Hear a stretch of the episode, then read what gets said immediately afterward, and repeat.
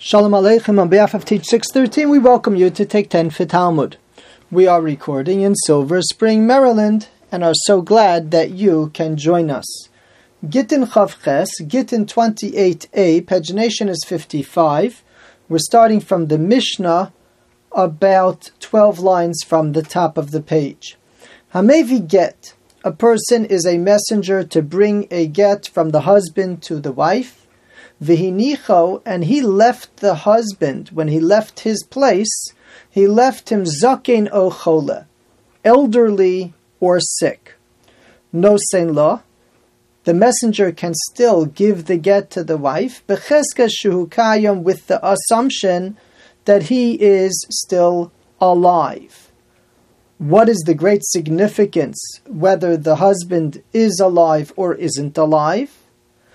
So the Beis Shmuel in Kuf Mem Aleph Kuf Vav points out that the question primarily, most notably, would be if the husband did not have children and does have a living brother, and this woman would have to do yibum or chalitza with that brother unless she gets the get before the husband's death.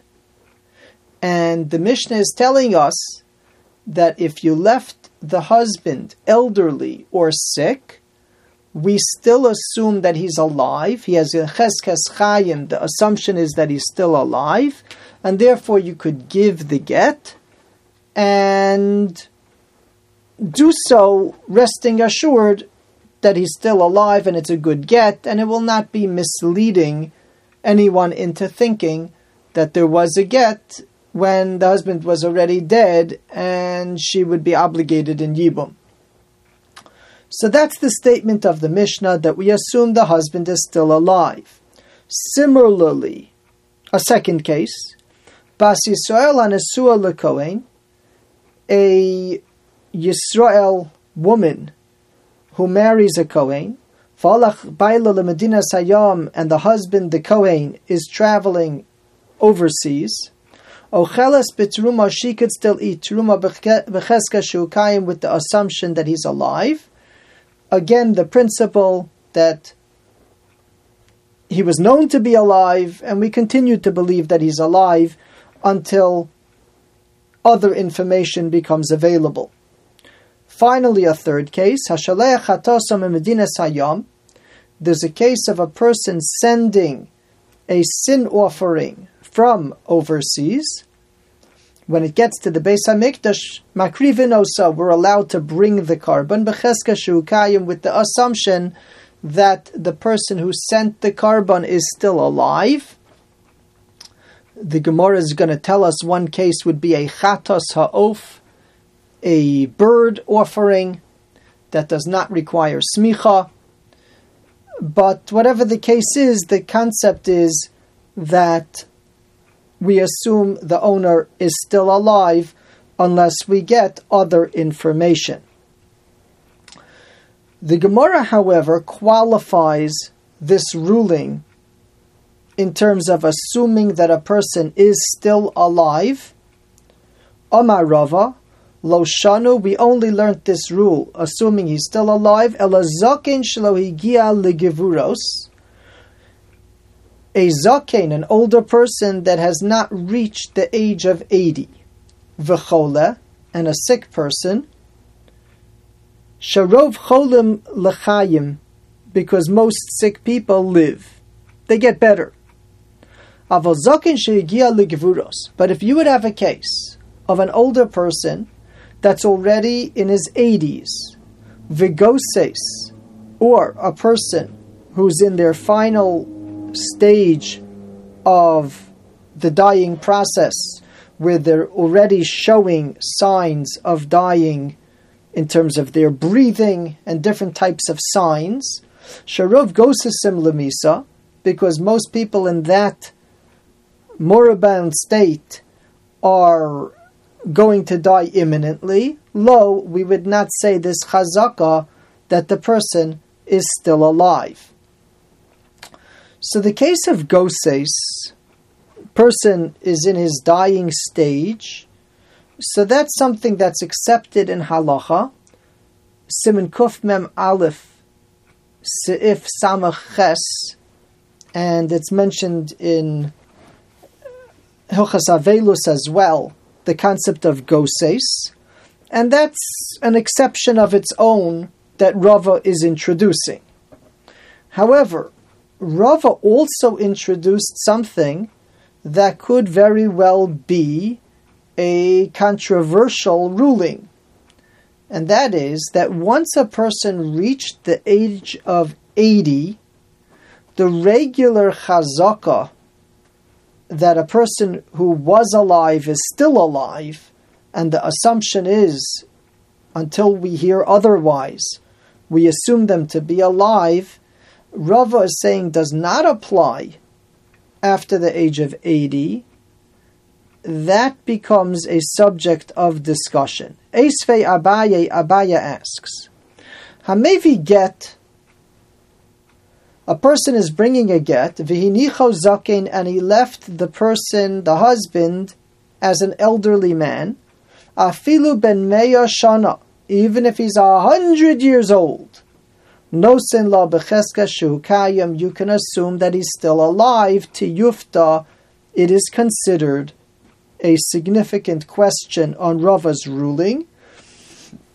And according to the first approach of the Gemara, Abaya's question is accepted, and if even up to a hundred the person is still considered becheskas chayim alive, then at 80, which was Rava's statement, we're certainly going to disregard that concern.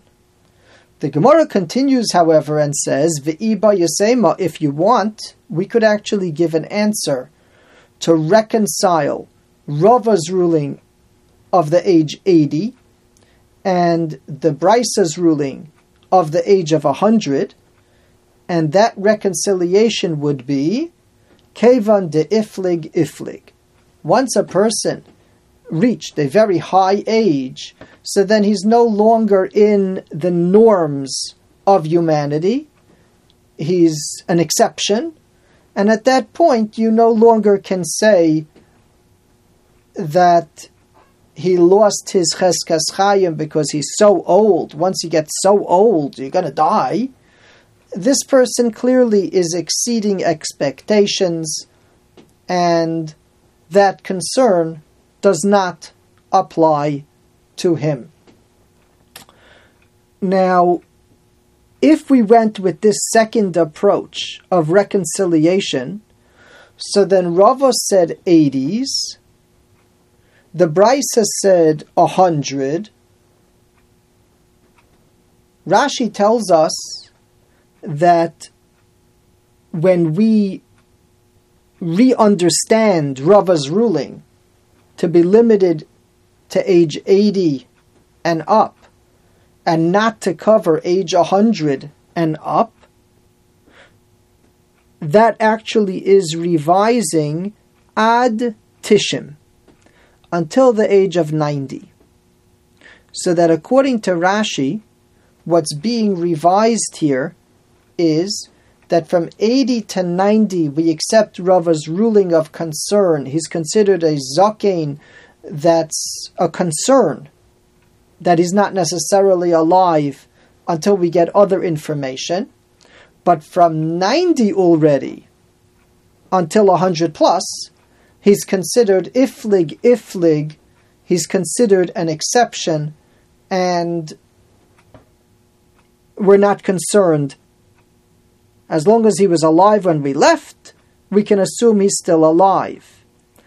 The support for Rashi would presumably be the pasuk, which was the source of this whole 80 year old concept, which was V'im begivuros shemonim shana, a pasuk in Tehillim that says that the stronger ones live till their 80s. So Rashi, the minute you out of 80 the 80 decade says, well, you're out of that pasuk, and therefore you've exceeded expectation, and you're included in this new category of kevan de iflig, ifli. Let's take a look at Shulchan Aruch for a moment. Indeed, the case of Goses is brought. V'yesh misha omer, and there are those that say, Dehoda amrinan bezakein dafka bepachos mi ben pei. The concept of zaken is limited to a person who's under the age of 80. O yoser mikuf, or if he's more than 100, because then he's included in iflig iflig. Avul mi ben pei ad ben meya, but from 80 until 100, dino kigoses, we put him in the same category as the unknown. We don't know if he's still alive because of his age not being the typical chazaka type of age. He's older than we can rely on a chazaka, and he has not yet entered iflig iflig. Again, the mechaber together with the Ramah are ruling 80 till 100 are considered risk age years. And the Gra points out that that's the wording of the Gemara. Simply, the Gemara only revised based on the kasha of the Brisa. But the Beis Shmuel points out, V'Rashi Pirish B'Shas, Rashi learnt this, that once we're revising 100 plus, we should revise 90 plus. Because Tishem Ulamailo Becheskes Chai Kevan de Iflig, as we mentioned based on the Pasuk, you're already out of the Shemonim decade, and the only reason that the Brisa used the word a hundred was to show with an extreme, even if the person would be a hundred. But it wasn't intending to tell you the differentiation of iflig iflig, and Rashi would learn that the only problem would be in the decade of 80, because that was already described by the Pasuk as Gevuros, and once you're out of that, you're considered Iflig. Yeshikoach, thank you for joining.